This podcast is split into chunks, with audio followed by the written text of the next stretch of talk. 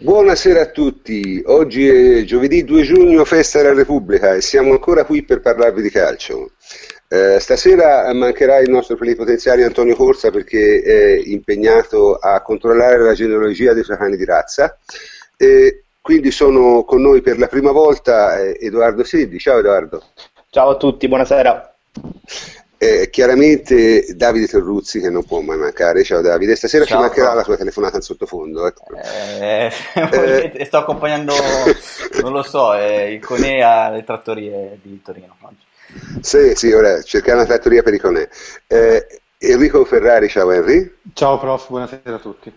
E, e il mio amico Emilio Triglione. Ciao Emilio. Ciao prof, buonasera a tutti. Allora, eh, come al solito in introdurrò la trasmissione vi dirò subito di cosa non parleremo. Eh, non parleremo eh, delle convocazioni di Conte in nazionale perché ci sono già due ottimi articoli, tra l'altro che sostengono punti di vista totalmente diversi sul nostro sito www.juventus.com, uno a firma di Claudio Pellecchia e uno firmato da, da me medesimo e quindi diciamo che questo chiude un po' la questione su quello che noi pensiamo sulle convocazioni di Conte. Non parleremo neanche dell'intervista di Andrea Agnelli, perché per due motivi. Il primo motivo è perché non c'è nulla di nuovo, nel senso sono le solite giustissime cose che Andrea Agnelli va dicendo da tre anni. Eh, e l'altra ragione è perché la parte veramente divertente eh, quella trasmissione non era tanto ciò che ha detto Agnelli, ma la totale impreparazione, il totale pressapochismo dei suoi intervistatori. E questo è stato eh, stigmatizzato da, da, Emilio Carli, il nostro amico Triglione, eh, con un articolo che è nella sezione community del nostro sito www.juventibus.com e anche quello direi è definitivo, non vale la pena di perderci nemmeno 5 minuti. Eh, invece, invece, parleremo di cose più diciamo, attuali e forse anche più interessanti, e secondo la nostra cifra cominciamo col calcio giocato. Allora, si è giocata una partita ieri, una partita di semifinale del campionato primavera, che era anche un derby tra Juventus e Torino. Uh, a questo proposito è con noi Edoardo che ce ne parlerà e inquadrerà questa partita anche diciamo, nel contesto generale del, del campionato della squadra primavera. Edoardo, quando vuoi. Sì, beh, è stata una partita, forse è stata la, la, partita meno bella di queste semifinali, però bisogna dire che non è stata colpa della Juve, ma dell'atteggiamento di un toro che nessuno si aspettava così rinunciatario.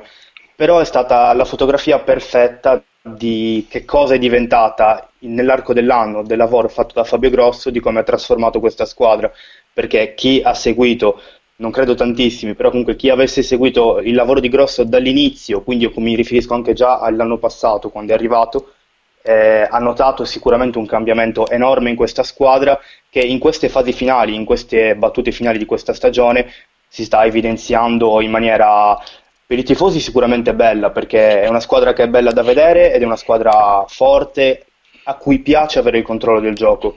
Contro il Toro la Juve ha avuto percentuali di possesso palla impressionanti primo tempo mi pare abbia superato il 70%, questo per far capire che ha veramente fatto la partita, ha fatto quello che ha voluto, merito, o meglio colpa anche come detto del Torino, e poi l'ha chiusa con un risultato un po' striminzito che però dimostra anche una maturità che questa squadra l'anno scorso non aveva e che le sta permettendo quest'anno di superare anche momenti difficili perché visto che il Toro non veniva fuori la Juve non aveva nessun bisogno di attaccare, di sprecare energie con una finale comunque imminente e di conseguenza ha gestito il risultato anche abbastanza bene, a parte qualche leggerissima sbavatura, però nel complesso è stata una prova sicuramente buona, eh, l'ha ripetuto lo stesso Romagna a fine partita, eh, la vittoria non è stata la classica vittoria della Juve, sia con tanti gol, tante azioni, è stata una vittoria ragionata che ha dimostrato che questi ragazzi sono cresciuti tanto, eh, io lo ripeto, grande merito a Fabio Grosso perché è stato molto criticato, eh, lui non è uno che si toglie i sassolini dalle scarpe, però sul campo sta dimostrando davvero di valere tanto, tanto più rispetto a quanto si pensasse. Ma la mia impressione, se la posso dire, su, su, Grosso è che Grosso ha fatto esattamente quello che deve fare un allenatore di una primavera, cioè mh, mm, si è poco curato all'inizio dei trofei e delle, e delle coppe e ha cercato di insegnare a giocare. Mm, io, io, non ho visto tutta la partita ieri sera, ne ho visto degli spezzoni mentre onestamente facevo altro, mm, lo ammetto, ma purtroppo eh, non sempre il campionato primavera riceve quell'attenzione che si meriterebbe. E ho notato due cose essenzialmente. La prima è che la Juventus gioca molto bene a calcio.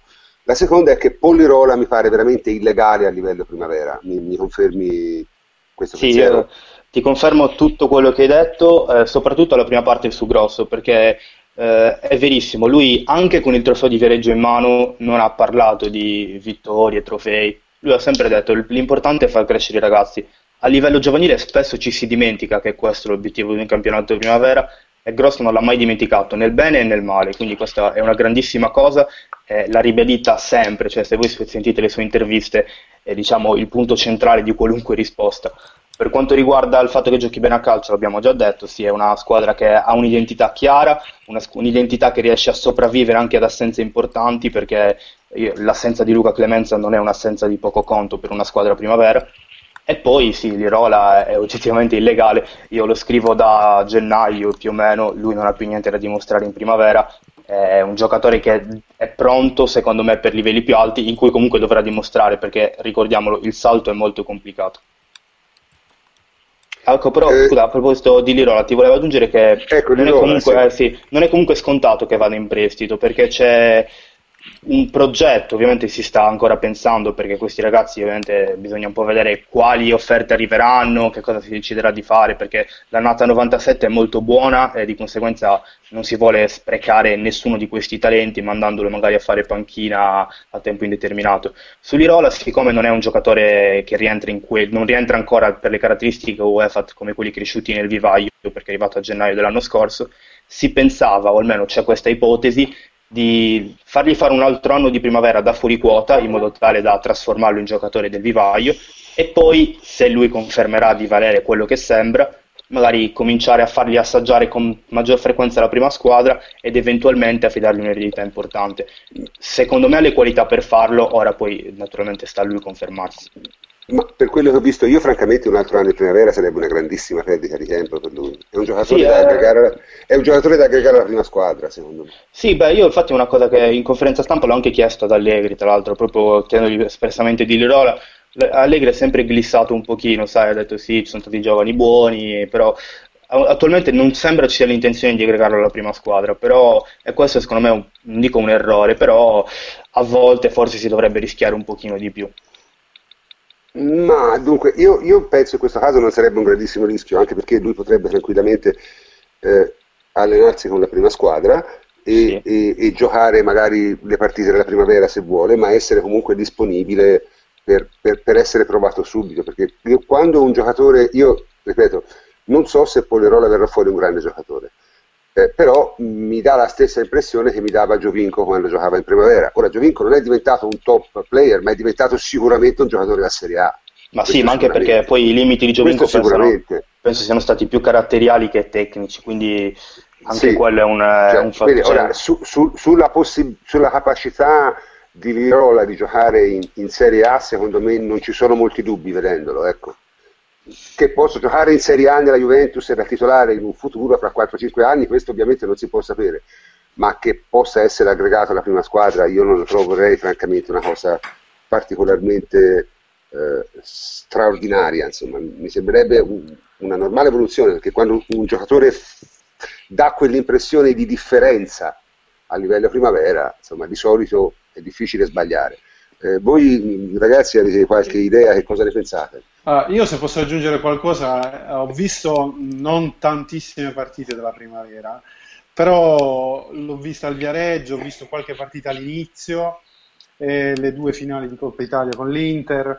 Uh, io credo che mai come quest'anno uh, si possa veramente sottolineare quella che spesso sembra una frase fatta, sì, puntiamo alla crescita dei giovani, eccetera. Però non solo l'Irola, dove comunque sono d'accordo con voi, eh, diciamo, gioca delle partite almeno per 70 minuti, gioca un altro calcio eh, da qualche tempo a questa parte. Però anche altri ragazzi tipo Cassata e Pozzebon, secondo me, sono ragazzi che potranno risultare utili alla sì, causa. Ma... Non, eh, diciamo, minimo, secondo me, sono giocatori spendibili in Serie B come minimo e quindi eh, fanno eh, insomma danno credito al, al lavoro di, di, Grosso e della Juve finalmente Sì, ma se vuoi fare dei nomi comunque ce ne sarebbero davvero tanti. Lo stesso Romagna, di cui se non sbaglio avevamo già parlato, è un giocatore... Romagna è molto forte. Romagna è molto forte, è un giocatore che comunque anche lui è pronto per il salto, cioè deve testare le sue qualità a livelli più provanti, senza ombra di dubbio. Ma Cassata hai detto bene, lo stesso Macek, che per quanto sia ancora fisicamente un pochino magrolino, mm, mm. eh, è un giocatore comunque tatticamente e tecnicamente molto importante.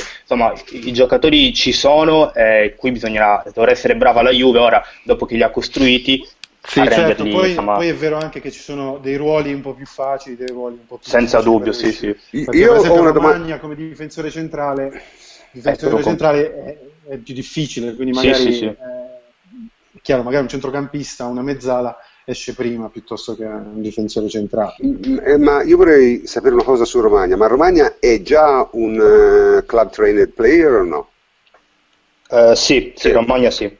Sì. Romagna è qui con la Juve dagli allievi, quindi sì. Ah, quindi, bene, quindi non, non, sarebbe diciamo, danneggiato da un prestito, ecco, mettiamola così. No, no, assolutamente no. Lì, sì, anche lì si parla di tante squadre, però poi bisogna un po' vedere. Ecco, ora, mh, direi che lui prestarlo sarebbe un'ottima idea invece. Sì, sì, sì, su quello sono, sono d'accordo. E io avrei una domanda invece su Grosso. Certo. È, è ufficiale il rinnovo di Grosso? No, non è, non è, ancora ufficiale, però insomma le parti sono incontrate, c'è la volontà da parte di tutti. Io, devo essere onesto, ho pensato per un periodo che lui potesse lasciare, perché comunque quest'anno ha dimostrato quello che doveva dimostrare, poteva comunque essere appetibile una, un'avventura eh, in Serie B, però a quanto pare io, siete... Eh, scusa Edo, io volevo invece dire che dopo tanti anni in cui l'allenatore della primavera ha sempre usato diciamo, questa professione come trampolino per ripartire magari dalla Serie B, mi piacerebbe pensare che la Juventus alla fine si scelga una persona che, in fin dei conti, la sua bellissima carriera gloriosa l'ha avuta, si possa specializzare magari, non dico per restare per sempre, ma per farsi come lavoro educatore e allenatore della primavera. Cioè, tipo, eh, tipo, il padre di Bruno Conti, insomma. Eh, come Ravatta, come, come, Alberto De Rossi anche alla fine. Come De Rossi, cioè, una figura di... Eh, no, poi dopo, veramente Emilio, credo che viene... sia anche, eh. anche più senso in vista delle probabili seconde squadre. Sì, sì. È un ragionamento che puoi fare in quel senso andrebbe benissimo. Perché no, ma... que- quella sarebbe una novità, perché il discorso che l'allenatore primavera deve deve puntare alla crescita e non ai, eh, ai, trofei, si dice anche da una decina d'anni, anche riferimento alla Juventus, per poi alla fine cosa faceva la Juventus? Prendeva un allenatore buono di un'altra primavera, lo testava per un anno, magari vinceva anche qualcosa oppure no, e poi questo andava a allenare professionisti. Pieno sì, ma c'è, mm. Posso dirti io rispetto già a due anni fa ho notato, un, non, c'è una sensazione, quindi proprio ti parlo di aria che si respira, ma una maggiore organizzazione, una, un'attenzione molto maggiore nei confronti di tutti i livelli del settore giovanile, primavera in particolare. Quindi penso che con il lavoro di Cherubini e Baldini eh, qualcosa stia cambiando in tal senso, cioè si, stia, si voglia veramente trasformare la primavera in, una, in, un serbatoio di giocatori che poi possono essere effettivamente utili, senza produrre poi un'infinità di giocatori che ti dimentichi poi di possedere. Questa è una, un, un, eh, una cosa importante secondo me e fa piacere perché è anche un leggero cambio di tendenza rispetto al resto dell'Italia, perché io posso citarvi adesso l'Inter, che è una squadra che ha dimostrato, comunque ha fatto vedere buone cose, ma lì la concezione di settore giovanile è completamente diversa. No, ma c'è stata la puntata sì. che abbiamo fatto su, su, sull'allenatore primavera dell'Inter. Sì. Sì. Gloriosamente espulso anche in semifinale, mi pare, no?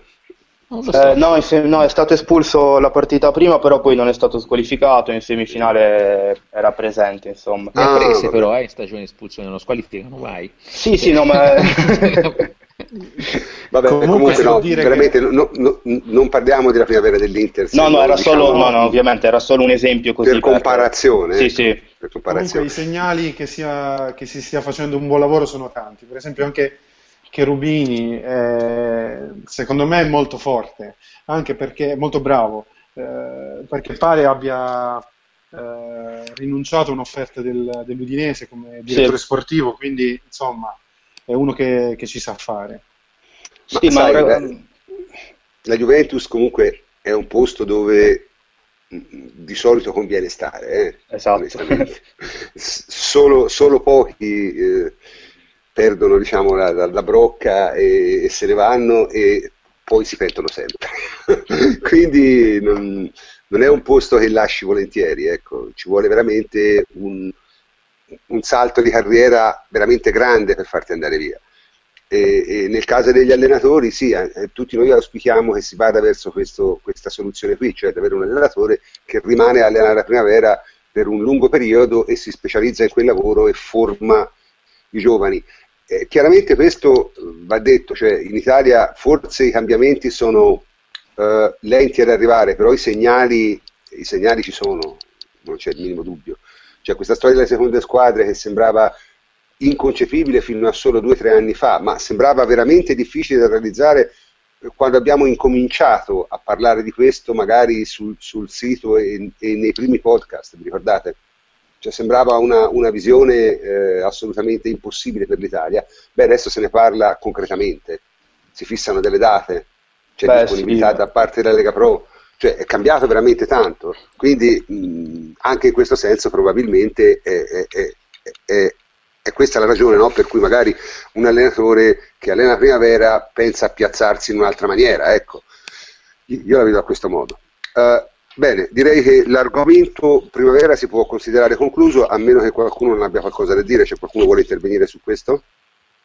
No, io posso no. aggiungere soltanto una cosa, ah, soltanto, sì, però dimmi, che dimmi, secondo me le, le, seconde squadre, e questo mi rifaccio anche a una cosa che ha detto lo stesso Agnelli durante la conferenza in cui c'è stato rinnovo, hanno annunciato il rinnovo di Buffone e Barzagli, che possono essere molto importanti per questi ragazzi che escono dalla primavera, perché un conto è prestare, io ti posso fare un esempio, Favilli in Serie B per vedere se giocherà, un conto è farlo giocare in una Juventus, che per quanto sia una seconda squadra che gioca in Lega Pro, in cui lui possa giocare di sicuro e poi crescere allenato da staff della Juventus, che è una cosa che fa davvero la differenza. Quindi anche collegandosi alla primavera, questa è la cosa delle seconde squadre, è molto molto importante. Eh, io spero vivamente che, insomma, che si sviluppi come, come sembra. Bene. Ok, perfetto. Allora, eh, consentitemi prima di passare al prossimo argomento di, di fare un, un, paio di ringraziamenti. Il primo ringraziamento è al nostro eh, corrispondente da Londra, che è Stefano Usala, che ha era a Wembley a vedere Inghilterra-Portogallo e twittando, eh, diciamo, mandando su WhatsApp delle foto live della partita, ci ha consentito di fare una sorta di cronaca tweet dei momenti principali e questa è stata una cosa molto carina che abbiamo tentato di fare così, sfruttando l'occasione e mi sembra sia venuta abbastanza bene. Eh, grazie Stefano. La seconda cosa è che eh, io ho saputo proprio stasera che ci ascoltano da eh, molte parti del mondo, ci ascoltano dal Brazzaville, che è in Congo, l'ex Congo belga, ci ascoltano dall'Australia, oltre naturalmente al nostro amico Tiago Bonapace che ci ascolta dal, dal Brasile. Quindi voglio dire, questa è una cosa che ci riempie di, di soddisfazione, devo dire, non, non mi sarei mai, mai aspettato di eh, ottenere un'audience così varia e soprattutto così sparsa per il mondo. Eh, di questo veramente sono molto contento e devo ringraziare eh, tutti i miei complici in questa eh, cavalcata di quest'ultimo anno che è stata per certi versi altrettanto entusiasmante che la cavalcata della Juve del campionato. Detto questo, passiamo al prossimo argomento. Il prossimo argomento è ovviamente il calciomercato. Il calcio, non si può non parlare di calciomercato e, e, e, vorrei cominciare da, da, un vecchio articolo del nostro plenipotenziario Antonio Corsa, che è sul suo blog. Antonio Corsa, oltre a scrivere su uh, Juventus ovviamente, ha un blog su WordPress, quindi se voi cercate www.antoniocorsa.it lo trovate.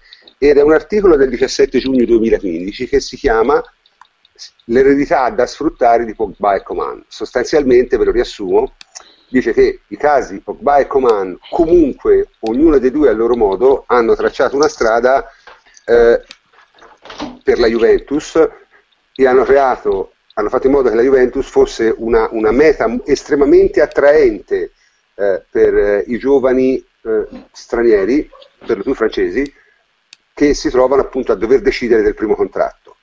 Eh, guarda caso la storia si sta ripetendo perché è di oggi la notizia che eh, Jonathan Iconé, che è un attaccante in senso molto lato eh, del eh, francese, di proprietà del PSG, o meglio, eh, che era di proprietà del PSG perché gli scala il contratto e non l'ha ritrovato con loro, eh, stia per firmare con la Juventus, ovviamente a parametro zero. Eh, Iconé è del 98 mi sembra, quindi è un giocatore che eh, se ha la possibilità di diventare un club trial player, cioè uno di quei giocatori che si possono mettere eh, nella lista sia di campionato sia di eh, eh, Coppa dei Campioni o comunque internazionale come un giocatore, eh, come si dice, eh, trained, ehm, ehm, formato, formato dal club. Quindi sarebbe una, un acquisto molto importante. Eh, che, chi è Icone? Ecco, questo, su questo io sono, sono molt, molto meno preparato, però eh, diciamo, forse Henry ci può dire qualcosa? Sì, sì. Uh, sicuramente Antonio ne sa di più, però ci eh, proviamo. Eh, ma Antonio purtroppo deve controllare eh, la lunghezza un... delle orecchie dei suoi cani da, razza, quindi è un problema. Eh, Iconè è un mancino, innanzitutto, buonissima tecnica, buon fisico, è velocissimo, eh, non è come Coman dal punto di vista tecnico, eh, però è sicuramente un prospetto interessante. È stato eletto tra gli 11 MVP di tutti i tornei in cui ha partecipato, eh, anche ovviamente fa parte della nazionale under 17 e under 19 francese, eh, gioca in attacco, prevalentemente in attacco, però insomma dal punto di vista del ruolo è un giocatore ancora da, eh, da formare, da, da, da, capire quale può essere il suo ruolo definitivo. Eh, e quindi speriamo che anche questa volta Paratici ci abbia visto lungo. Eh, diciamo, se continuiamo così, ci ho abituato a un colpo di questi all'anno. Eh, Dunque, io a, questo proposito io ho la fortuna, perché tutto questo è nato da un articolo eh, sull'equipe e noi, il, il, nostro corrispondente eh, da Parigi, eh, Raffaello Scamacchia, che ringrazio, eh, stasera dopo una eh, lunga giornata di lavoro ha comunque voluto in, in poco tempo mandarmi una traduzione del, dell'articolo. Questa traduzione apparirà domani eh, sul sito juventibus.com, quindi avremo modo di, di vedere eh, effettivamente ciò che l'equipe ha detto di questa, di questa transazione. Eh, direi che ne potrei leggere alcuni passaggi rapidamente. Eh, leggo, leggo, allora, dunque, parla, comincia dicendo che eh, pone dubbi sulla gestione dei giocatori formati al PSG, gli anni passano, ma la gestione dei giocatori formati al PSG solleva sempre degli interrogativi. Il dibattito era già nato due anni fa, dopo la partenza dello svincolato Coman, eccetera, eccetera, eccetera, eccetera. Stessa storia nel 2012 con l'attaccante Moussa Dembélé, non so se ve lo ricordate, eh, e eccetera, eccetera, eccetera, eccetera. Ora, eh, l'attaccante Jonathan Iconé, 17 anni, è in fase di contatto molto avanzato con la Juventus. Sono stati definiti i contorni di un contratto di lunga durata con il club piemontese che ha un certo appetito per un per questo tipo di giocatori, giovani e gratuiti. Una grossa perdita sportiva? Il ragazzo originario di Bondy, che è un, una banlieue est di Parigi, inter, eh, in, che è al centro di formazione del PSG dal 2010, non è considerato un fenomeno. Attenzione, questa non è la mia opinione, è quello che c'è scritto nell'articolo. Ma questo attaccante di fascia esplosivo, forte nell'uno contro uno, è sempre stato considerato come una solida promessa. La portata simbolica di questo possibile trasferimento sarebbe quindi non trascurabile e non dovrebbe far piacere al presidente Nasser Khelaifi, attento ai giovani formati dal PSG. Titolare nella sua selezione, Iconé fa parte dell'equipe Under 19 che ha affrontato Real Madrid nella Youth League. Ok, questo diciamo, poi ci sono anche altre informazioni che vedrete domani, però comunque insomma questo è un po' il, il, il sunto di questo, di questo, articolo. Ora, una cosa va detta subito, dicendo che non è considerato un fenomeno, stanno mentendo clamorosamente, perché se uno guarda le statistiche di Conè, e, e io l'ho vista, insomma, questo a livello, a livello, di età fa quello che vuole. No, sì, con le sue pari età cioè, gioca da solo. Cioè, se, gioca da solo, quindi diciamo... Ma è come sarebbe... Coman, che non lo considerano perché non fa la foca? Com'era insomma? Sì c'è un po' questa tendenza c'è un po' questa tendenza sì, sì, sì, sì, c'è un po' questa tendenza francese che se uno non fa tutti i giochini non è forte no? Eh, però è, di fatti insomma, hanno spesso perso dei giocatori molto buoni proprio per questo vezzo che loro hanno che se uno è giovane e di colore bisogna farcela sempre il, la foca monaca e questo non, non è sempre la, la, la cosa giusta da, da, da, da, chiedere a un giocatore anche giovane. Eh, comunque diciamo, questo è uno piuttosto forte. Eh, tutte le statistiche lo dicono, io personalmente non lo conosco, però ovviamente eh, le informazioni che ho preso eh, portano tutte verso questa direzione. Cioè è uno forte e si colloca in pieno appunto nell'eredità di Pogba e Coman. Eh, cosa, sì, cosa, cosa, si può... Cioè, sì. nel senso, quelle, quelle, due operazioni, soprattutto quella di Pogba, ha tracciato una strada e che viene seguita anche da altri giocatori giovani, cioè nel senso che vedono nella Juventus un, non solo un punto d'arrivo ma anche un trampolino di lancio, perché la Juventus sui giovani comunque eh, se sono di assoluta qualità non li va a mettere in primavera eh, ma li porta su in, in, in, prima squadra, quindi è probabile che la, il giovane tranne francese tranne vada là che evidentemente Vabbè, non parliamo di vada là, dai ragazzi per favore che è un mito personale esiste c'era questo dubbio l'anno scorso, esiste davvero, eh, però nel senso probabilmente l'anno prossimo farà la quinta punta, verrà aggregato in prima squadra e cosa importante se non dovesse eh, essere mandato in prestito uh, fra tre anni sarà un giocatore formato eh, dalla Juventus, quindi anche questo sarebbe certo. importante. Eh, l'importante secondo me è che su questi giocatori eh, che sono assolutamente tecnici, dotati di tecnica, e la tecnica quando c'hai 18 anni non è che si può andare a insegnare, mentre la tattica è una cosa che puoi imparare e sappiamo che in Italia in questo siamo maestri. Ehm, è importante che non venga usato eh, in ruoli che non esaltino le proprie caratteristiche.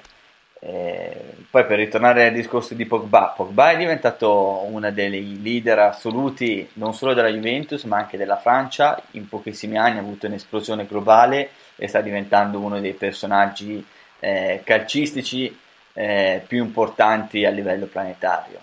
E Coman eh, dalla, dalle riserve del Paris Saint Germain ha fatto un anno di Juventus e poi dopo è andato al Bayern Monaco con Guardiola, quindi è chiaro che un giocatore dice alla Juventus ecco. ho la possibilità di vetrina, ma che vada, se non dovesse restare lì, eh, se faccio bene qualcuno si accorge di me.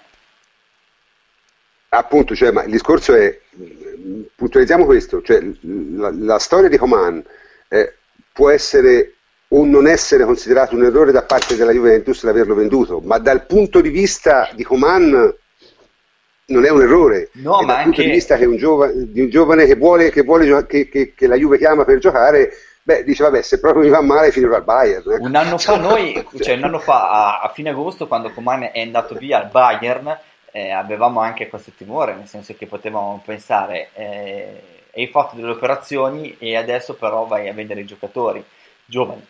Quindi magari qualcuno può avere qualche timore a lasciare la propria squadra di appartenenza perché viene viene venduto. Invece eh, la Juventus è stata una vetrina notevole, di notevole importanza per come anche ha giocato non tantissimo, ma comunque ha giocato molto per un ragazzo di 18 anni. Ha giocato nella Juventus che ha vinto il campionato, che ha vinto la Coppa Italia, che è andata in finale di Champions League. Quindi eh, sicuramente meglio rispetto a quello che gli sarebbe ma, capitato sì, al sopra, Paris Saint Germain. Soprattutto è, non è solo quello, è che non è che, che, appunto non è che è stato venduto alla Dinamo alla Dinamo Tiflis, insomma, è, è, stato venduto al Bayern, quindi voglio dire, dal punto di vista, cioè, come eh, tifoso Juventus, a me dispiace di aver venduto Coman, l'ho sempre detto, eh, però se mi metto dal punto di vista di Coman, eh, non, chiaramente per lui è stato un affarone, no? Quindi non, non... Guarda, dal punto di vista ah. di Coman è andato ancora meglio, perché ha anche dimostrato che un giocatore che ti è venuto a zero, se ti chiede di andare in una squadra dove giocherà di più è importante, non è che ti metti di traverso, perché anche quello secondo me è importante. Sì, anche quella è una cosa Cioè non fare importante. la solita figura che fanno quelli della Fiorentina, che firmi e poi non sai più quando ti liberano. Cioè... Sì, sì, sì, vabbè, ma queste non sono cose, oggettivamente eh, sono cose da squadrette, eh, non sono cose da Juventus. Ma molte squadre grandi non ti vendono un'avversaria, piuttosto ti, ti, ti, ti ti affossano la carriera, eh, perché insomma andare a chiedere il Bayern dopo un anno. Cioè, Vabbè, però comunque, insomma, diciamo che in ogni caso eh, questa strategia sembra essere eh, funzionante, funzionante. Specifico, tra l'altro, che io prima ho detto una cosa errata, l'articolo di Antonio Corsa è apparso originariamente su Juventus, ovviamente, e adesso però lo potete trovare eh, nel suo blog eh, www.antoniocorsa.it. Eh, quindi diciamo su Iconei io vorrei un po' chiudere perché oggettivamente non lo conosciamo molto bene, quindi non ne possiamo parlare tantissimo, magari eh, riserviamo uno spazio con E quando l'affare si concretizza realmente, quando ci sarà l'ufficialità e allora potremo analizzare meglio tutte le sue caratteristiche tecniche. Io ne volevo parlare stasera soltanto perché mi pareva appunto una notizia del giorno, noi, noi non parliamo di mercato a meno che non ci sia una notizia, questa pare francamente una notizia e, ed è una notizia di cui si deve parlare. Sempre a proposito di notizie, qual è la notizia successiva? La notizia successiva, ce ne sono due in realtà. Ah, la prima è l'ufficializzazione del fatto che Dani Alves lascia il Barcellona. Eh, questa è una notizia, diciamo, importante perché eh, è ufficiale, l'ha dichiarato il Barcellona, e perché in un certo senso conferma quello che noi avevamo detto anche l'altra volta, cioè che è estremamente probabile che eh, Dani Alves vada a finire la Juventus. Certo, eh, non è sicuro, eh, mh, ci sono voci anche sul Paris Saint Germain.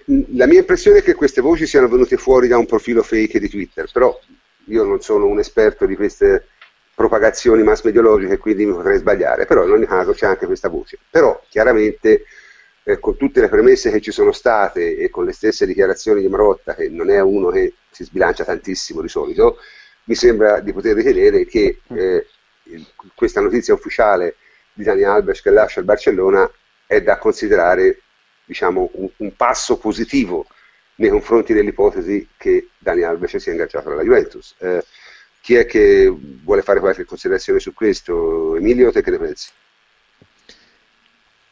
Dunque, diciamo che Dani Alves è il giocatore che un po' si desiderava un paio d'anni fa, quando ci affacciamo in Europa di, di ritorno con Conte e magari ci sembrava proprio che la, il valore tecnico dei nostri esterni, come in altri ruoli, non fosse eccelso. Sembrava il giocatore magari perfetto per avere un'alternativa o per cambiare l'X-Steiner, soprattutto nel periodo in cui si giocava.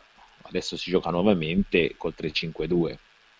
Perché naturalmente nel nostro concetto italiano i terzini come Dani Alves devono, non sanno difendere.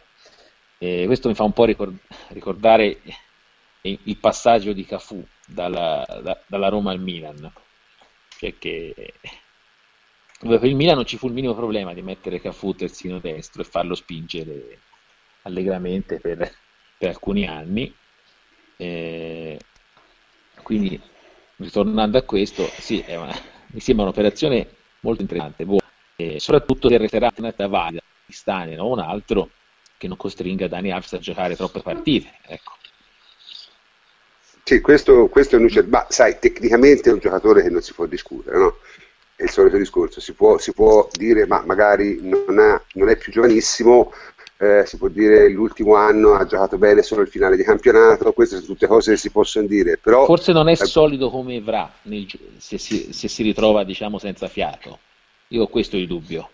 Cioè che Evra, mm, questo sai, è, è un giocatore... è un tipo di persona che magari spinge molto meno, però fa determinate cose nella partita. È vero, però, eh. però, però, Emilio, noi sappiamo bene che io, io, lo dico spesso, le ore di volo sono fondamentali nel, nel, calcio internazionale.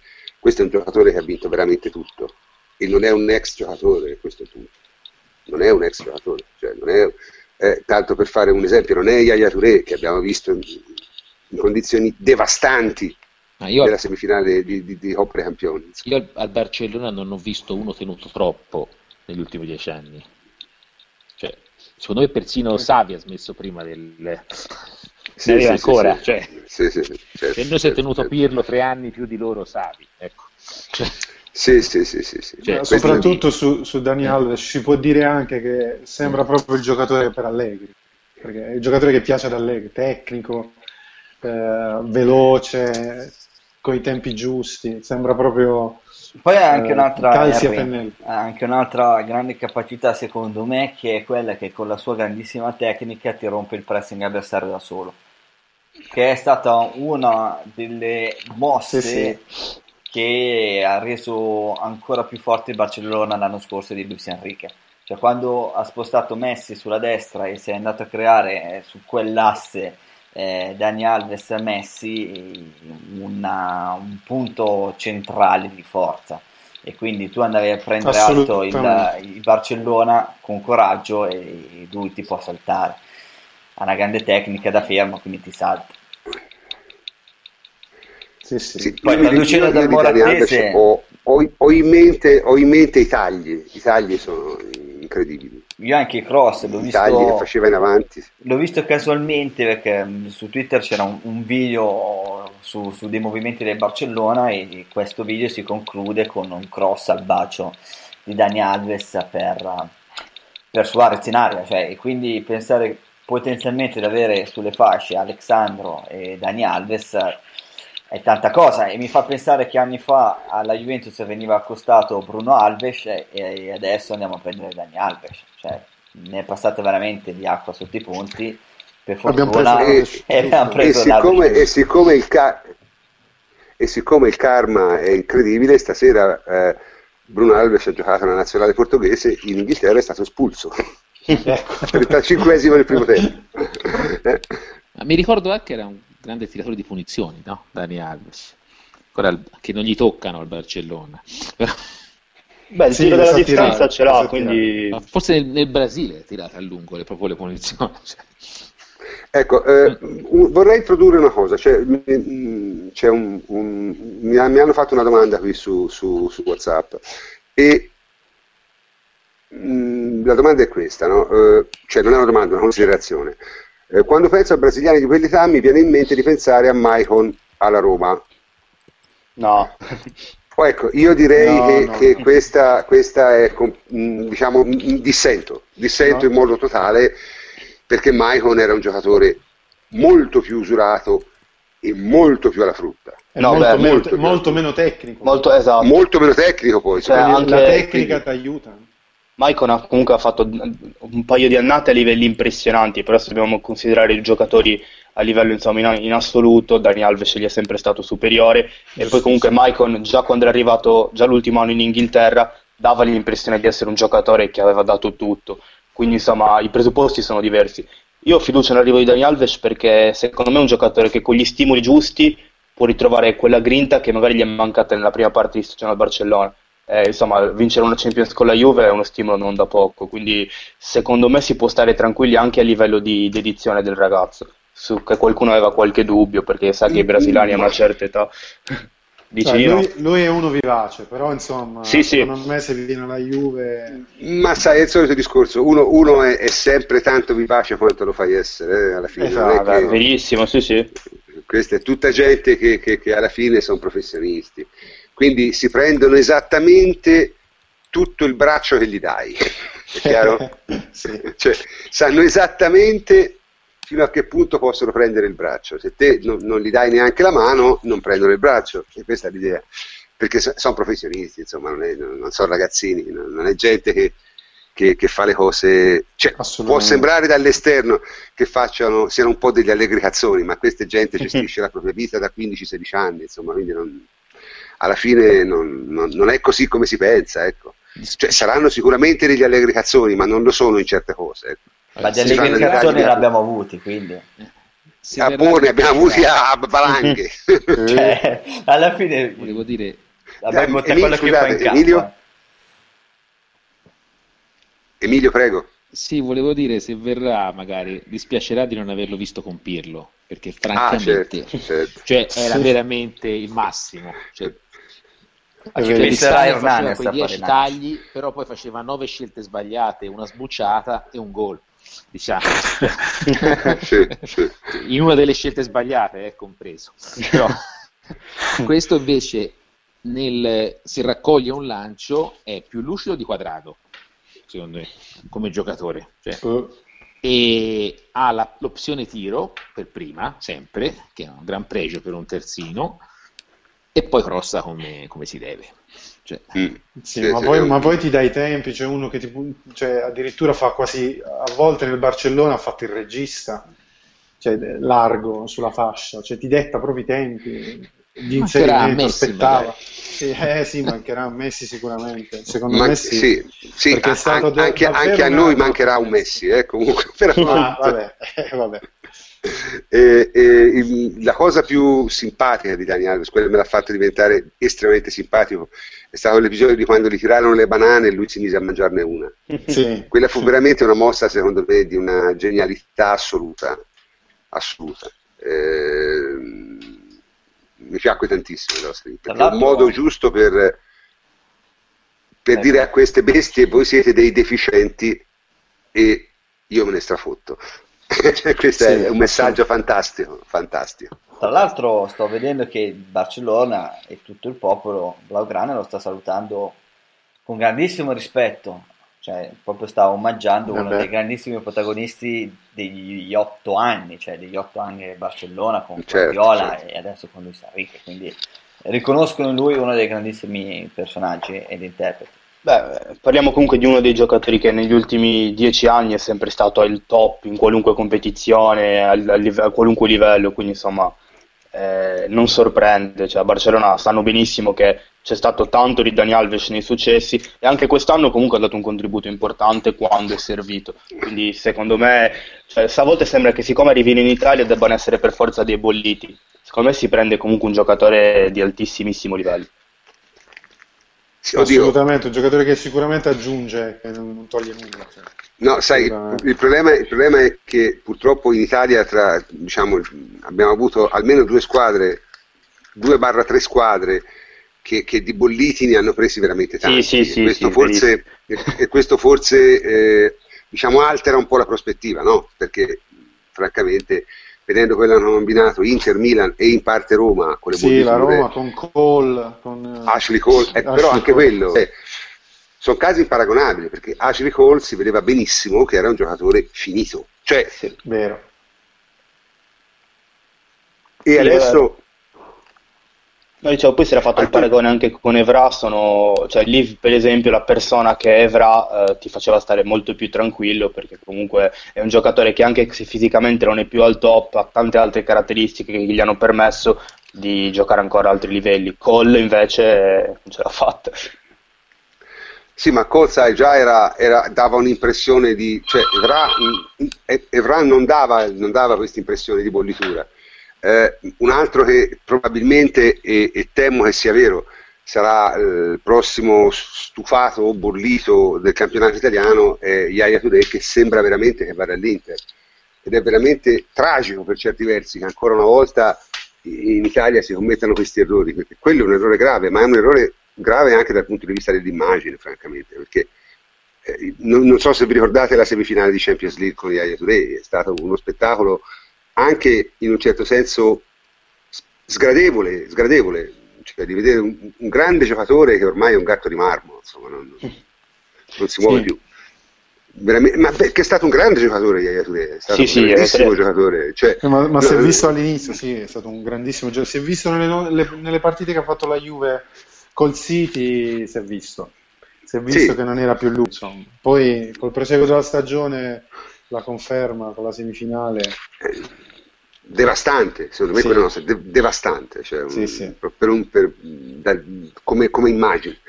E in ogni caso, diciamo, a questo potrebbe chiudere anche l'argomento Dani Alves, perché mi sembra, al solito, quando poi la cosa sarà ufficiale, ne parleremo in maniera più informata, faremo analisi varie su come possa essere impiegato e che, e che cosa possa eh, dare in più eh, rispetto a, a, ad altri eh, nello scacchiere tattico della Juventus.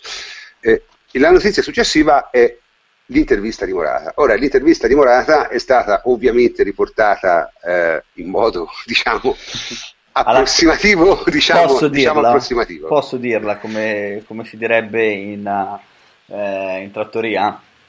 Le dico, alla dilla, cazzo dilla. di cane. alla cazzo di cane. Cioè, nel senso, sì, adesso, sì. prima di parlare di Morata, io dico che questa è stata la settimana, e siamo alla prima di giugno, ok, siamo al 2 giugno, in cui tu vedi su Twitter, sui giornali le dichiarazioni, poi dopo dici, aspetta, devo andare a sentire l'originale. Cioè, pensate a quello che è successo con Pogba, l'intervista Allegri con Pogba, eh, è successo lo stesso Clamoroso. due volte con le parole di Morata e questa volta è veramente semplice perché c'è un video, c'è un video di una conferenza stampa, quindi... Anche l'X-Steiner. L'X-Steiner, Steiner che è su Facebook, una traduzione. Sì, vabbè, ma l'X-Steiner, l'X-Steiner poteva essere equivocata, nel senso, io quella di Steiner non la trovo così grave, è solo un'interpretazione maliziosa ricamato, di esatto, esatto. hanno ricamato sopra. Ma mm, quella Morata, la trovo meno grave perché Morata non è, veramente... che hanno alterato le sue parole. Eh, hanno, giustamente, ci hanno ricamato che però comunque lui qualcosa di fraintendibile c'era. Però qui si parla, come state dicendo Morata, Allegri, di alterazione totale della realtà che è ben diversa. Semmai no, ma quella, quella di... maliziosa. Vabbè, sì, dai, passiamo oltre. Eh, no, dicevo, eh, comunque, visto che ne hai parlato, allora riparliamone. Eh, cioè, quella di Allegri è stata eh, clamorosa e devo dire che nello smascherare eh, questo incredibile errore che era stato fatto, eh, il, nostro, il, nostro, sito juventibus.com ha avuto una parte secondo me notevole perché abbiamo messo diciamo, online la sera stessa eh, il video dell'intervista. Tra l'altro era un'intervista diciamo in, in prime time su un canale nazionale. Ah sì, bastava andare cioè, una sulla... cosa assolutamente su Rai TV, cioè nel senso sì, è una cosa assolutamente sì, appunto, cioè, non equivocabile, cioè non, non, impossibile da equivocare. Che eh... lo è stato, è stato addirittura battuto da, da un'agenzia di stampa di grande reputazione, il che mi terrorizza, perché insomma, se anche quell'agenzia di stampa di grandissima reputazione batte una notizia del genere senza controllare, vuol non, dire siamo veramente a Sodoma e Gomorra. Eh. Non... non è la prima volta, ma soprattutto c'è una sorta di pigrizia, cioè nel senso che quello che dice l'ANSA diventa legge.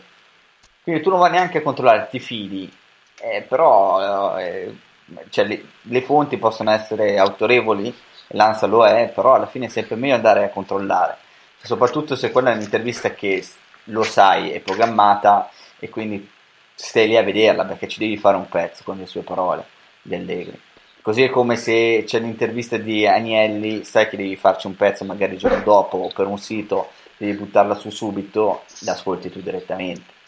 E su Moratti invece eh, bastava andare su AS o su Marca loro siti, ti scarichi la conferenza stampa, l'ascolti.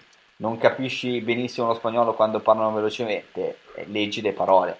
Leggere le parole e già capivi che era un po' diverso rispetto a quello che è uscito in Italia. Ecco, diciamo, se, sei in grado di spiegarci in, in, in, poche parole in cosa differisce ciò che ha detto Morata da ciò che è stato riportato? Ma direi che sostanzialmente partirei già da, da una cosa, perché il lancio alla fine mi auguro che non sia stata l'ultima partita d'Italia. E lui dice i tifosi in Italia con me sono sempre stati molto carini, molto affettuosi, mi piace, eh, mi auguro che quella mh, non sia stata l'ultima partita in Italia, può darsi che ci ritorni con la nazionale in Italia-Spagna si può sempre fare. Questa è stata, cioè, ma è stata la classica intervista nella quale eh, Morata eh, non si espone ma d'altra parte non può fare diversamente perché comunque è in una esatto. situazione nella quale lui ha un contratto con, eh, con, la Juventus e un contratto con il Real Madrid. Ma sostanzialmente lui ha detto che eh, spera che la situazione si risolva il prima possibile e non ne ha chiaramente idea di quanto, uh, quando si risolverà perché dipende da, dal Real Madrid principalmente. Non ha fretta perché è sotto contratto con uno dei migliori club d'Europa, che è la Juventus, e che si sente a casa la gente lo vuole bene. E quindi dice che bisogna aspettare. Poi dice non dipende sì. da lui, che può dare il suo parere, che quindi può dire preferirei tornare al Real, preferirei restare alla Juventus, ma il fatto che i due club si mettano d'accordo non è cosa mia. E lui ti dice ho solo voglia che tutto finisca e si sappia dove giocherò. E poi dopo su Dani Alves certo. è chiaro che facerebbe bello compagno, ma questa è la classica risposta di un giocatore, l'ho visto diverse volte in vacanza, mi ha sempre trattato molto bene, è uno dei migliori al mondo e averlo nella tua stessa squadra sarebbe qualcosa di incredibile, cioè, ma sono le stesse dichiarazioni che farebbe un qualsiasi certo. giocatore, così come eh. l'altra volta, due settimane fa, eh, due o tre giorni fa, non ha detto voglio andare al Real Madrid, voglio tornare al Real Madrid. Era con no, sfumature diverse, cioè nel senso a qualsiasi giocatore, a chi non piacerebbe andare al Real Madrid, che è, uno dei, che è il club più vincente al mondo. Questo è ovvio. Soprattutto perché è di proprietà diciamo... ancora, cioè nel senso ha un contratto anche con il Real Madrid, eh, quindi è un giocatore sotto contratto con la Juventus e un giocatore sotto contratto con il Real. Sì, diciamo, non ha, non ha alcun titolo, non può intervenire in alcun modo Morata su questo. Cioè, Morata, eh, se, gio- se, giocherà l'anno prossimo nel Real o nella Juventus, non dipende da lui. Lui ovviamente si può opporre a una cessione da parte di una delle due squadre a una terza squadra. Questo lo può fare. Cioè, può dire non voglio andare all'Arsenal. Ecco, questo lo può dire. Sicuramente entra nelle sue prerogative. Ma tra le Ma altre cose dire... che ha detto, scusi, scusa prof, c'è un altro Via, aspetto, è che lui chiaramente dice che vuole giocare di più, ma anche questo è normale. Questo l'ha detto, eh, certo. cioè nel senso è la sua volontà, chi è che non vorrebbe eh, giocare di più? Dopo un anno che comunque mh, poteva essere titolare e lo ha vissuto eh, partendo spesso dalla panchina per anche sue responsabilità ovviamente, questo è un altro discorso, però è chiaro che c'è questa volontà. Certo, eh, a questo proposito eh, vorrei dire che eh, prima che andassimo a controllare sul sito ci aveva già fornito una traduzione delle parole reali di Morata eh, la nostra amica Alessandra Roversi che questa sera non è potuta essere con noi e per questo la ringraziamo. Alessandra Roversi ci ha anche diciamo, eh, fornito alcune voci che si sentono in Spagna e che eh, diciamo, io riporto così come mi sono state dette. E, e, e le, le, informazioni diciamo, che, che, che, che, girano sono queste. Che il Real intende riprendersi Morata ma per girarlo altrove. Che possibilmente non comunicherà nulla alla Juventus prima degli europei. Che la speranza del Real è che Morata faccia un'ottima Coppa, eh, un ottimo campionato europeo, perché sperano di venderla a 60-70 milioni e che però contestualmente sperano che la Juve offra almeno 30 milioni per trattenerlo. Queste sono le... le eh, aggiungo un'altra notizia che non c'entra niente con Morata, ma la dico perché proviene più o meno dalla stessa fonte, è che mentre Dani Alves lascerà sicuramente ufficialmente il Barça, su Mascherano, che era l'altro giocatore, anzi Mascherano, che è l'altro giocatore di cui avevamo parlato oh, la scorsa puntata, eh, non c'è diciamo, ancora nulla di certo, stanno trattando, sono ottimisti sul fatto che rimanga, però è, diciamo, hanno un po' glissato, ecco, mettiamola così, su, su questo argomento qua. Quindi queste sono, sono le cose che, che, che, che, noi possiamo dire. Eh, francamente io trovo estremamente improbabile che il Real possa fare un, un rigiro del genere. Mm, lo trovo veramente difficile su Morata. Io credo che sia molto difficile che Morata possa essere venduto a un club terzo, ma questa è la mia convinzione che magari è destituita di, di, di fondamento. Eh, dico anche, poi lascio, eh, vi lascio a commentare, che secondo me 30 milioni sarebbero un po' troppi, secondo me. Comunque, eh, voi che ne pensate? Edo, dici qualcosa, dai. Ma eh, effettivamente 30 milioni che si aggiungerebbero poi a quelli che hai già pagato non sarebbero una cifra da poco, insomma. C'è da dire che staresti investendo su un giocatore giovane che già conosce il campionato, già conosce la squadra, quindi stai drasticamente riducendo la percentuale di rischio che invece a cui andresti incontro obbligatoriamente puntando su altri profili sempre ovviamente piuttosto giovani perché penso che il tipo di giocatore sia quello.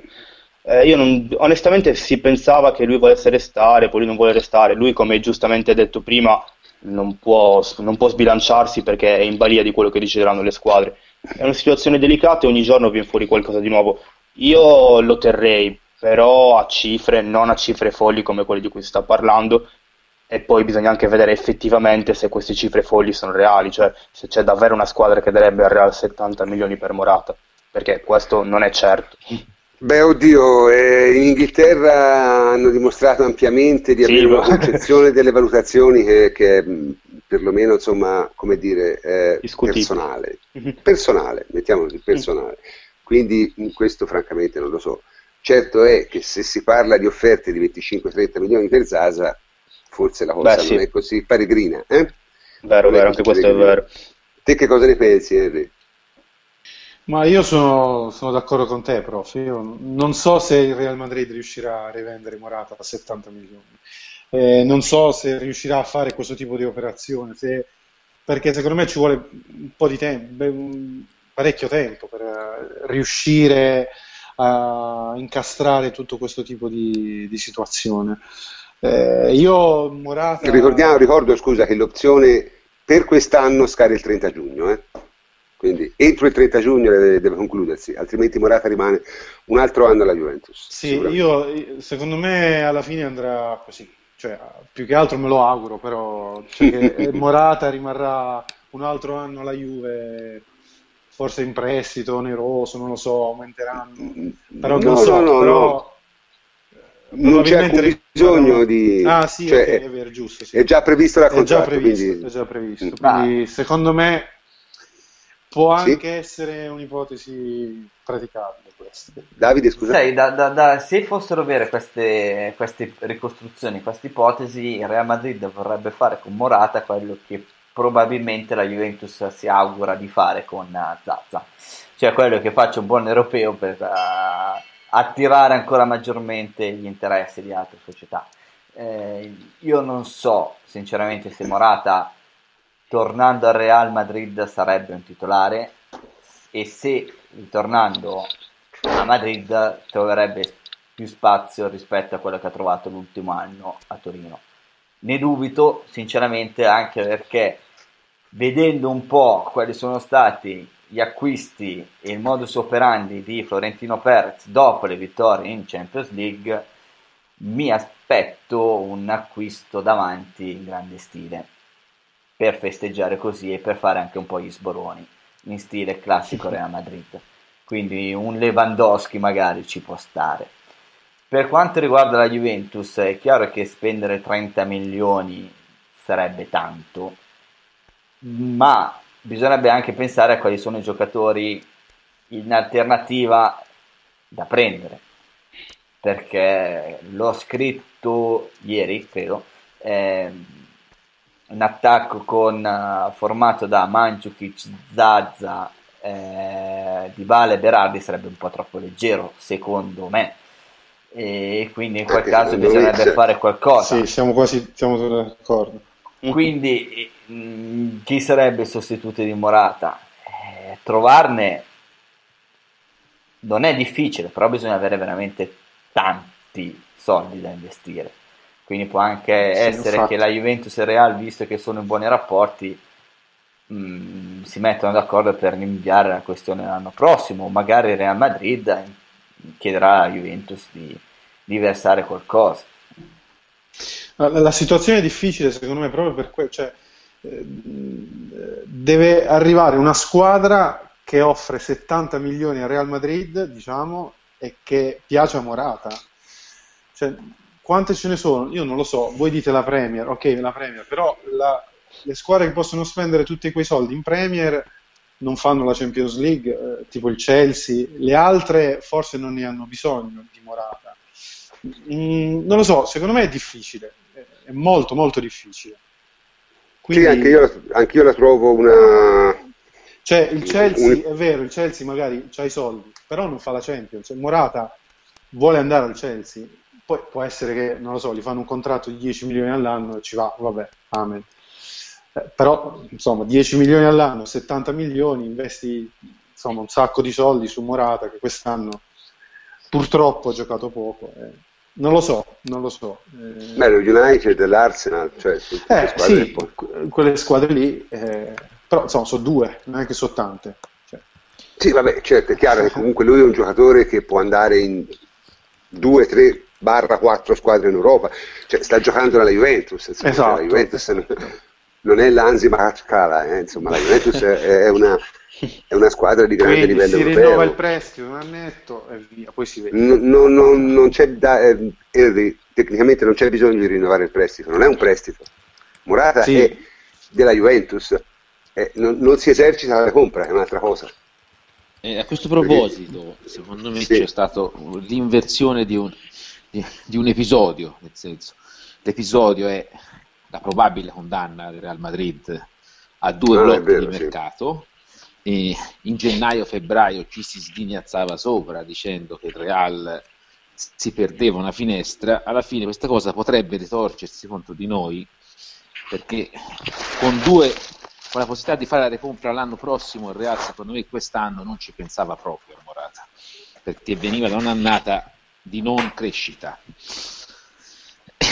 E sicuramente non era un colpo mediatico.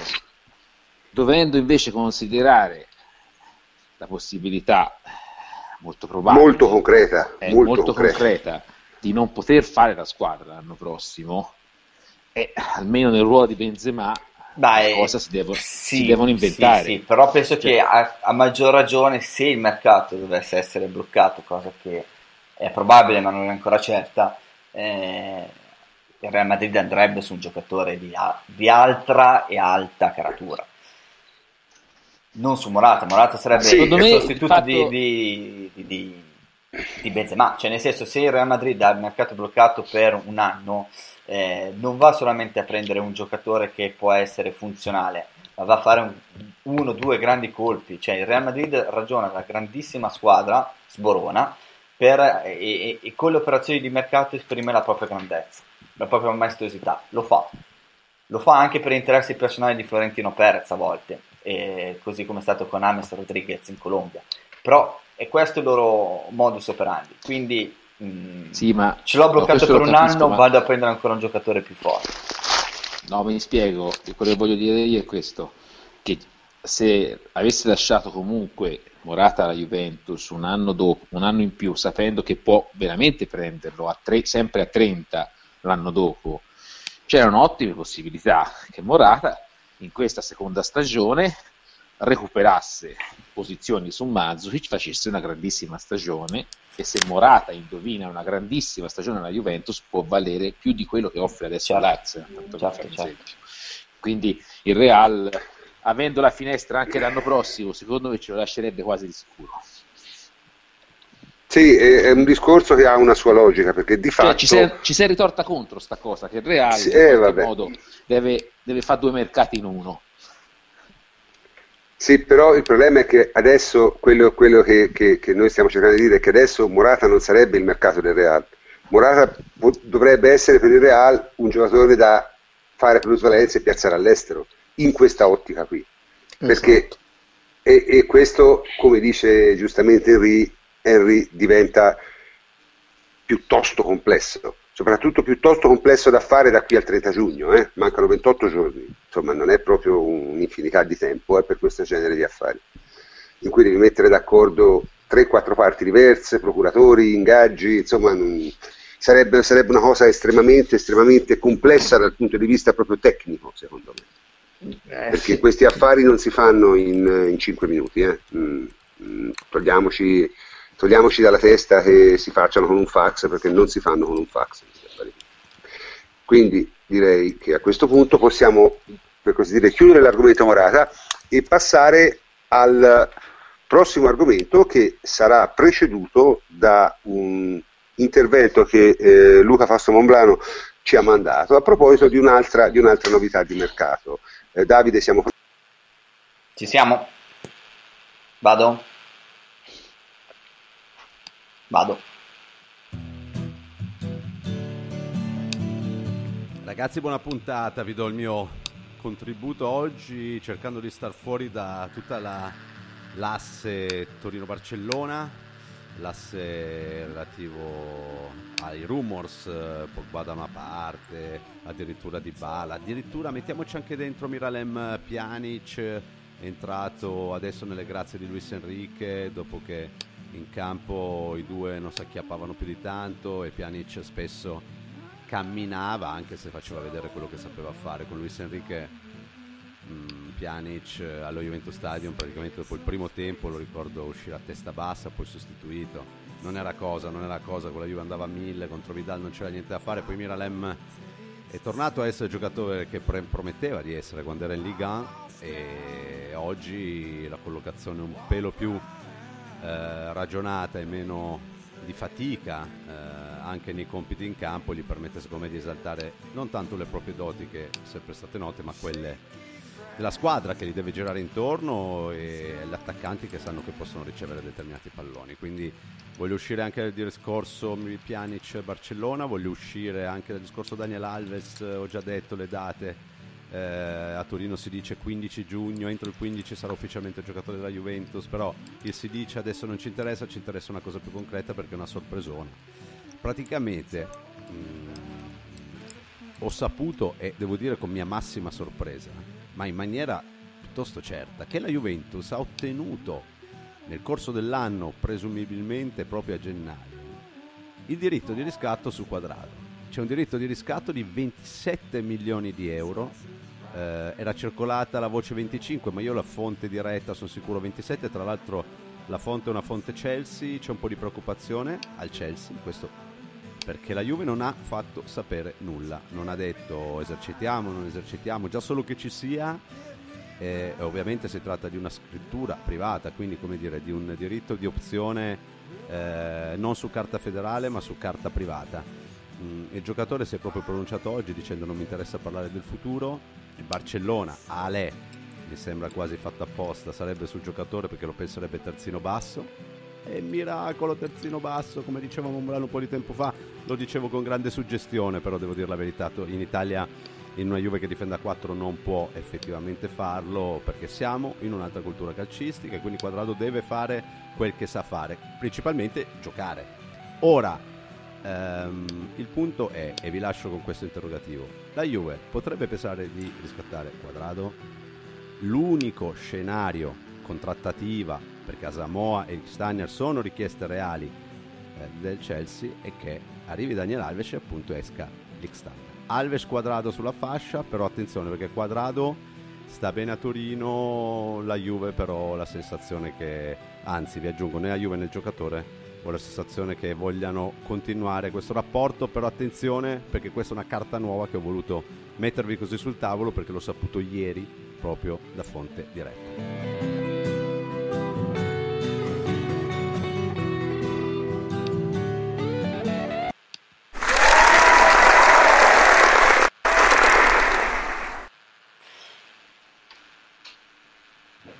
Ci siamo, prof?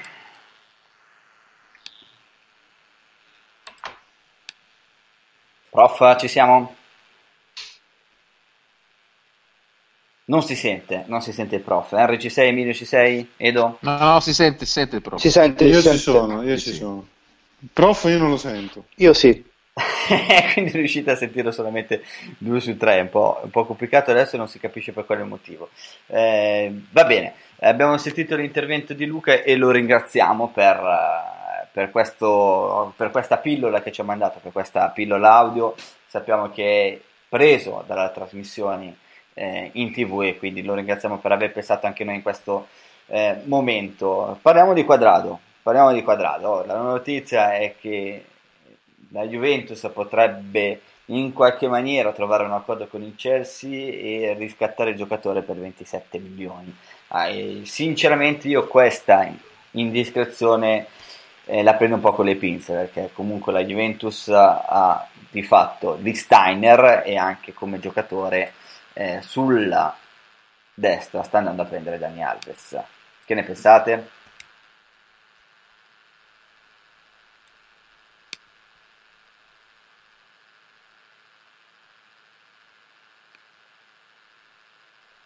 Ci siamo? Ci siamo, mi sentite? Io sento. Ora bene, sì. Dai, Adesso proviamo... mi sentite? Sì, sì, sì, sentiamo. Sì. Dai, prof, parliamo un attimo di quadrato. Perfetto. Perfetto, adesso se mi sentite, eh, evidentemente era successo qualcosa a livello di regia. Eh, di quadrato, ma abbiamo sentito tutti questa, questa, questo intervento di Monblano e che ha messo sul piatto una cosa che oggettivamente eh, tutti noi pensavamo che non esistesse, cioè una, una opzione un'opzione di acquisto a 27 milioni di euro. Eh, diciamo, io credo che eh, sia una cosa diciamo imprevedibile, imprevista sicuramente. Eh, credo anche però che a questa cifra qui molto difficilmente, molto difficilmente la Juventus effettuerà la, l'acquisto. Anche perché se è vero, se è vero eh, che Dani Alves sarà ingaggiato dalla Juve entro il 15 giugno, così pare, eh, diciamo che la, cioè la conferma di quadrato a questo punto avrebbe senso solo con la cessione di Rick Steiner.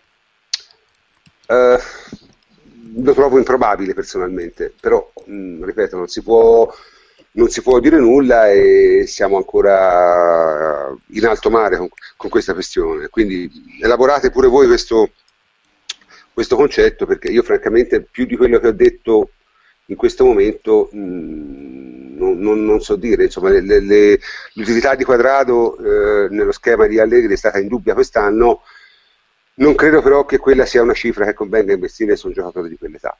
Ma più che altro concordo con te, prof, nel, nel Beh sì, cui... penso che credo siamo più o meno tutti d'accordo, perché insomma eh, quest'anno è stato importante, però giustamente si parla di cifre importanti per un giocatore che non ti garantisce poi un investimento per il futuro, quindi penso insomma si possa tranquillamente chiudere così, perché non so se qualcun altro voglia aggiungere qualcosa.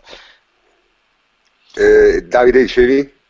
Ma più che altro io concordo con te, prof, nel momento in cui si va a dire che la Juventus ha Lee Steiner, quasi sicuramente Dani Alves e molto molto probabilmente eh, Berardi. Cioè, quindi Quadrato è stato sicuramente un giocatore già, molto già, utile già. in quest'anno. Eh, però adesso non ci sarebbe spazio per lui. Ci sono due, ter- due esterni che possono fare anche terzini più un giocatore che è un jolly molto utile, cioè che può essere l'esterno destro, può fare l'esterno sinistra perché è un mancino naturale, può essere una seconda punta impostato come il trequartista dinamico. Quindi... Più Iconè, scusa, a questo punto. Beh sì, dice Emilio che giustamente va considerato anche Iconè, se diamo per scontato sì. anche lui. Se date sì, per scontato che non va in primavera, che non va in prestito e che va in prima squadra, Beh, se, se lo prendiamo va sicuramente in prima squadra, cioè, eh. questo è sicuro. Però Icone viene appunto con, eh, con, più o meno con le caratteristiche di ruolo di Berardi e con le caratteristiche di ruolo che aveva quadrato l'anno scorso quando si è preso. Più attaccante dicono, eh, quindi probabilmente sì, è più, più punta, mentre Quadrado mh, ha fatto tutta la fascia destra, perché l'ha fatta tutta, difensore. Stiamo ad avere quattro attaccanti mancini, noi, vero? L'anno prossimo che sarebbe una sì, però... perché comunque i mancini di solito hanno qualcosa in più dal punto di vista della, della classe e della fantasia. L'importante è che siano ambidestri. Sì, questo è vero. Sì, l'importante è che non usino il destro solo per uh... scendere dal punto. In questo è il migliore Berardi. Sì, sì, no, Berardi, Berardi, è sicuramente molto vicino a essere ambidestro. Eh. Non... Definirlo mancino è un, diciamo, è un po' un'esagerazione, diciamo il suo piede preferito è il sinistro, ma è sostanzialmente ambidestro. Sento molto rumore in sottofondo, non so chi sia, ma chiunque sia, eh, ecco adesso non lo sento più. Comunque, dicevamo, eh, l'idea, l'idea appunto di quadrato, certo, ripeto, se non venisse da Luca io francamente la considererei una cosa abbastanza inverosimile, perché mi sembra difficile che una squadra cambi i termini di un accordo a gennaio, insomma, su un giocatore, francamente non, lo trovo molto molto molto strano. In ogni caso, se le cifre sono quelle, conveniamo tutti che la Juve sia orientata in un altro modo. Cioè, mi sembra che la Juve, diciamo, a livello programmatico di mercato quadrato l'abbia già cassato, ecco, questa è la mia impressione, non so se siete d'accordo. Direi di sì. Sì, sì, assolutamente. Con, con l'acquisto poi di, di Dani Alves, come diceva Davide prima, è praticamente sicuro a questo punto. Ma poi 27 sì. milioni sono tantissimi. Cioè. Dunque, il parametro di, di, di, quadrato, diciamo quello che consentirebbe al, al, al Chelsea di eh, venderlo senza rimetterci è intorno ai 20-21 milioni. Quindi con 27 farebbe addirittura una plusvalenza. non lo so, mi sembra, mi sembra veramente improbabile come, come, come soluzione, ecco, la trovo francamente e poi soprattutto, soprattutto diciamo che non faranno il mercato di Conte, ma non sconteranno un giocatore che vuole Conte. Ecco, questo credo proprio no. Ah, sì, sì, sì, sì, sì certo, certo. Almeno quello. Ma sai, il, il discorso loro... però delle squadre... Eh, cioè, il discorso altrimenti... però delle squadre inglesi... Non... No, no, si ripete, se ne è parlato parecchio. Conte probabilmente non, non, riuscirà a fare il mercato come spera, però sicuramente un giocatore di proprietà non lo vanno a vendere sotto costo. Tra l'altro un, suo, cioè, un giocatore che voleva, vuole. no? Cioè, poi, se lui lo vuole. Cioè. Ci sarebbe una fantastica conferenza in, alle, eh, in inglese in stile post cessione Mate Giaccherini, che sarebbe imperdibile secondo me, sarebbe già nella, nella top 10 del, eh, sì, del sì. 2016 però non lo faranno. Però ci vorrebbero due, sì, sì. Ci vorrebbero due meno importanti di quadrato per, per, per, essere sullo stesso livello. Beh, forse sì, però insomma, diciamo che potrebbe addirittura eh, scalare le classifiche e arrivare a superare quella mitica di Trapattoni. Non so se ve la ricordate, per le Strunz, quella secondo me eh, sì, quella è stata secondo me un momento trash di, grandioso, cioè veramente da, da Oscar. Quindi insomma direi alla fine poi non è che, che, che, c'è molto da dire su questa cosa, perché diciamo o ci si crede o non ci si crede. E mi sembra che, che la Juventus onestamente non creda inquadrato, non nel senso che non lo consideri un giocatore valido, è un giocatore molto valido e molto bravo. E nella Juventus tra l'altro ha giocato sorprendentemente bene secondo me, perché io non avrei mai pensato a inizio anno che lui potesse eh, dimostrarsi così utile soprattutto in certe fasi di gioco dove francamente non è che gli si riconosceva tutta questa presenza. Tuttavia mi pare evidente che se dobbiamo dare retta voce per voce, diciamo, il mercato della Juve è impostato in un'altra maniera, perché chiaramente abbiamo eh, questa voce di Conè, eh, Berardi che francamente è più di una voce perché ha avuto addirittura la benedizione del suo allenatore, insomma. Nonché la, lo ha messo lo stesso Marotta, cioè, poi Adesso Marotta sì, lo si conosce anche, eh, cioè, nel senso, quindi nelle sue dichiarazioni ha un linguaggio che è il marottese che prevede supercazzole e prevede anche ammissioni. Certo. Cioè, quando Dani Alves va a dire stesse parole che ho usato lo scorso anno con Chedira, significa che è quella la strada tracciata, così come quando il Berardi ti dice che l'ha preso, o, cioè, o ti sta prendendo veramente per la, eh, i fondelli o, o hai preso. No, ma questo non è, non è nel suo stile e soprattutto ragazzi, io in Italia secondo me non c'è una grande considerazione di Berardi, che è un giocatore che viene per qualche misterioso motivo, secondo me, considerato veramente poco. Ma Forse non dagli addetti ai lavori, ma dai, tif- dai tifosi sicuramente. Ma un giocatore come Berardi a 25 milioni è un furto, è un furto, Sai, scasso. Penso che a volte cioè, si, si cioè, Berardi, troppo per luoghi comuni. Cioè è vero che Berardi è, è, si è preso tantissime munizioni e troppe espulsioni, però viene dipinto come non solo focoso, ruente, tutto, ma viene anche dipinto come un giocatore che non ha la testa. E invece tutti ti dicono di no, cioè tutti quelli che l'hanno avuto a che fare, quindi mm, ecco, io penso che Berardi no, vabbè, tecnicamente è un professionista, è un professionista.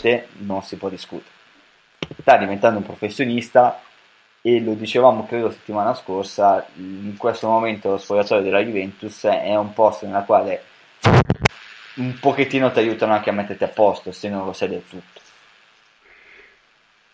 Sì, appunto, ma poi ripeto, io ripeto, non sono un, un, fan assoluto di Berardi, però se te guardi le sue statistiche, io, io l'ho, l'ho persino detto, cioè quando Morati è arrivato alla Juventus aveva la stessa età di Berardi ora, perché ha due anni di più. Uh-huh. E non aveva fatto un decimo di quelli che ha fatto Berardi. Eh, cioè, Berardi ha giocato tre anni in Serie A, ha segnato 45 gol, ha fatto 38 assist. Cioè, francamente, insomma, ora è un giocatore che da quel punto di vista lì non si può discutere. Nel si può discutere, sì, sì, nel Sassuolo, tra l'altro. Eh, che non è, non è poco, eh. Cioè, no, Sassuolo, no, cioè, soprattutto il Sassuolo di due anni fa che vabbè, l'ultimo Sassuolo è anche andato in, in, Europa League e lui comunque ha fatto pochi gol e quindi non ha neanche contribuito tantissimo diciamo, alla K, però i primi due anni di Berardi sono disarmanti.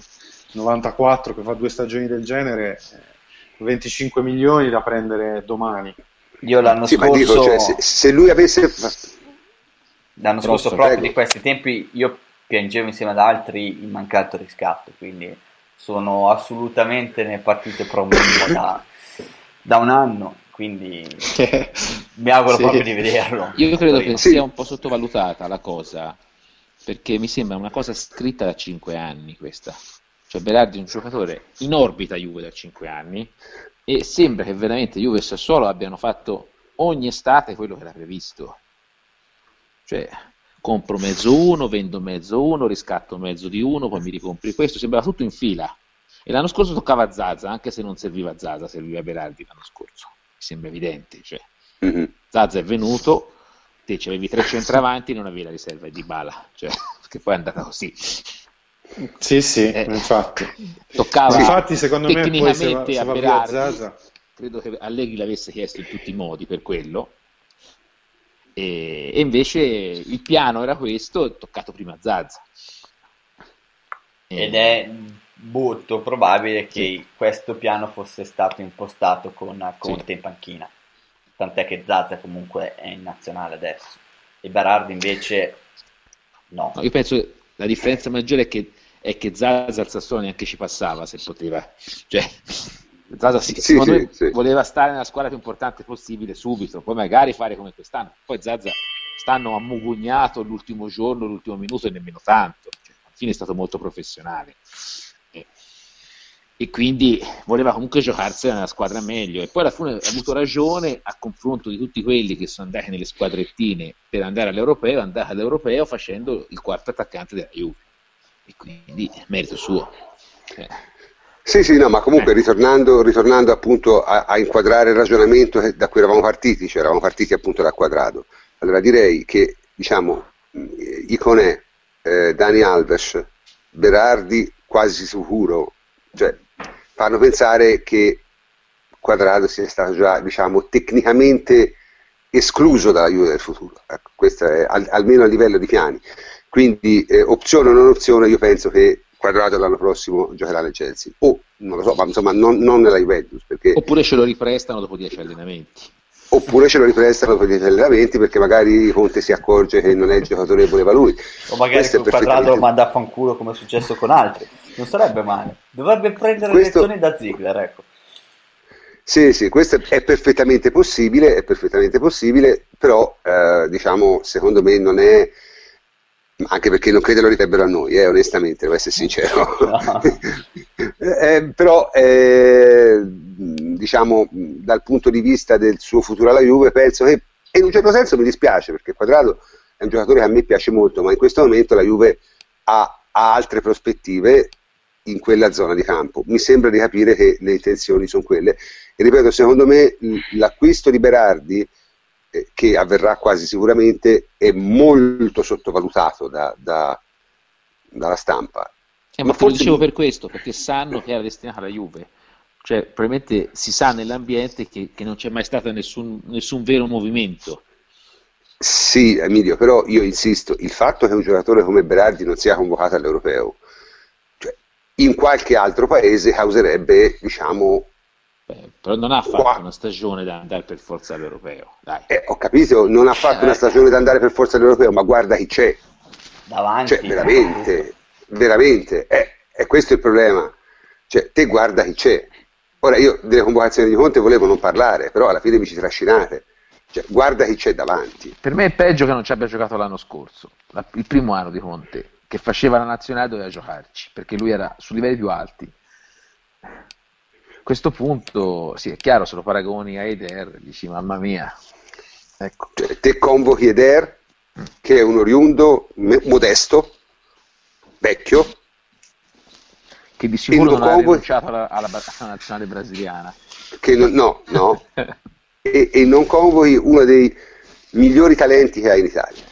Aveva, ci è andato un pelo insigne da mandare. Sì, ma appunto, cioè, mm. e, e, io ho il forte sospetto e l'unica ragione per cui sia stata convocata è per evitare guai, perché, perché chiaramente se non convocava Insigne si trovava contro la, la, la, la marea diciamo, della stampa dell'Italia meridionale e l'avrebbe massacrato, e forse anche con ragione. forse anche con ragione. Quindi Prof. non lo so. Sì? Visto che siamo più o meno in chiusura Sì. e abbiamo parlato di notizie di mercato, chiudiamo con una grandissima bomba. Chiudiamo con la bomba, sì. La bomba di Ravestani.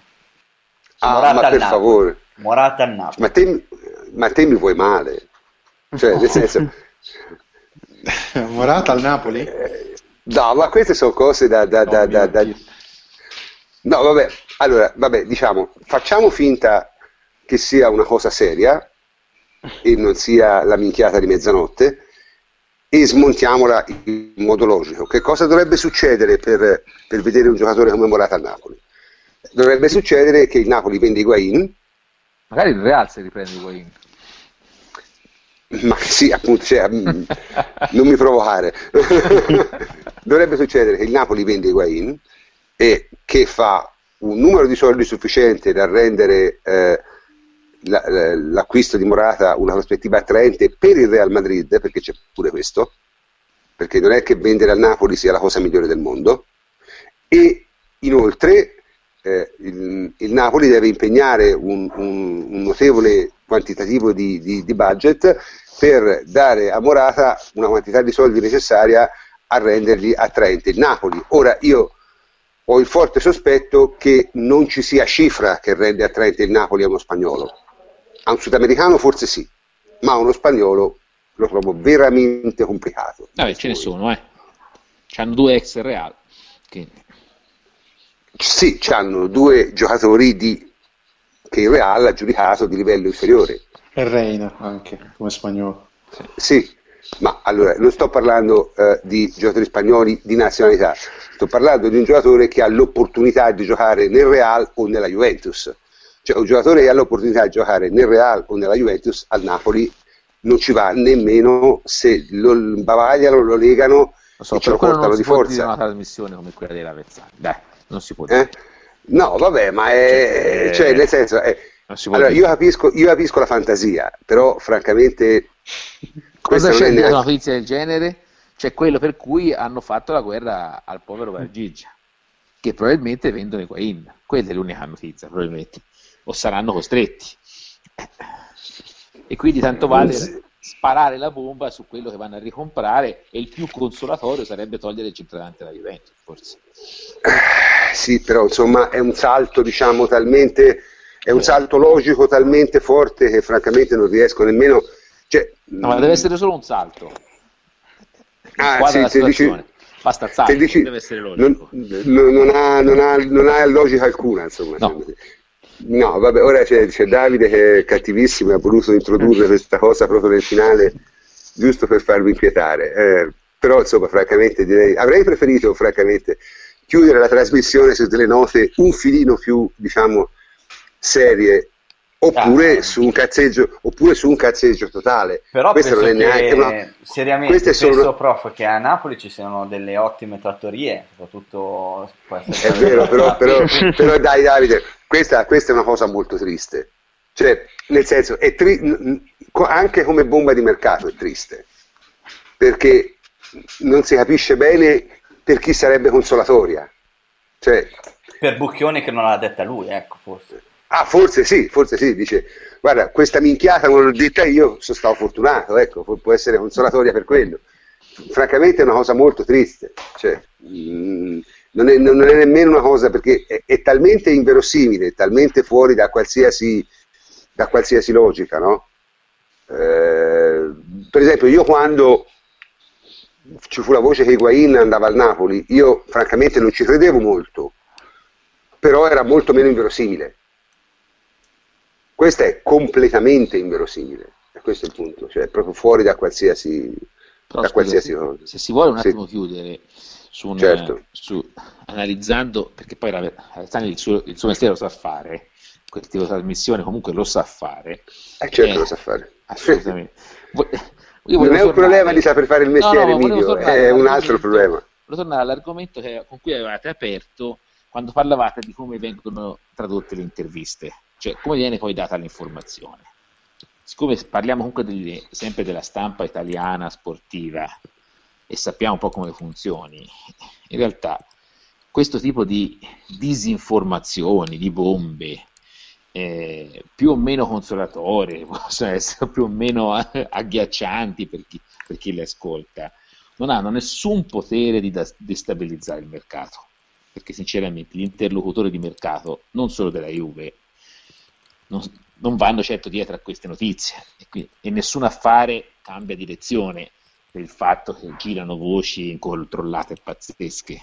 Questo è ovvio. Hanno, cioè, hanno semplicemente lo scopo di attrarre verso trasmissioni sportive quei tifosi che non hanno ricevuto soddisf- eh, soddisfazioni sufficienti dall'annata o che non sono abbastanza felici e che perlomeno possono dignare il giorno dopo al bar o al lavoro su, su notizie teoricamente scomode per i tifosi della squadra che odiano. Perché, perché è l'unico sì, motivo. Cioè, insomma, è una specie, una specie, di oppio da dare sì, al popolo. Perché, ma non, non, ci vedo un altro motivo, cioè eh, cos'è che può fare notizia?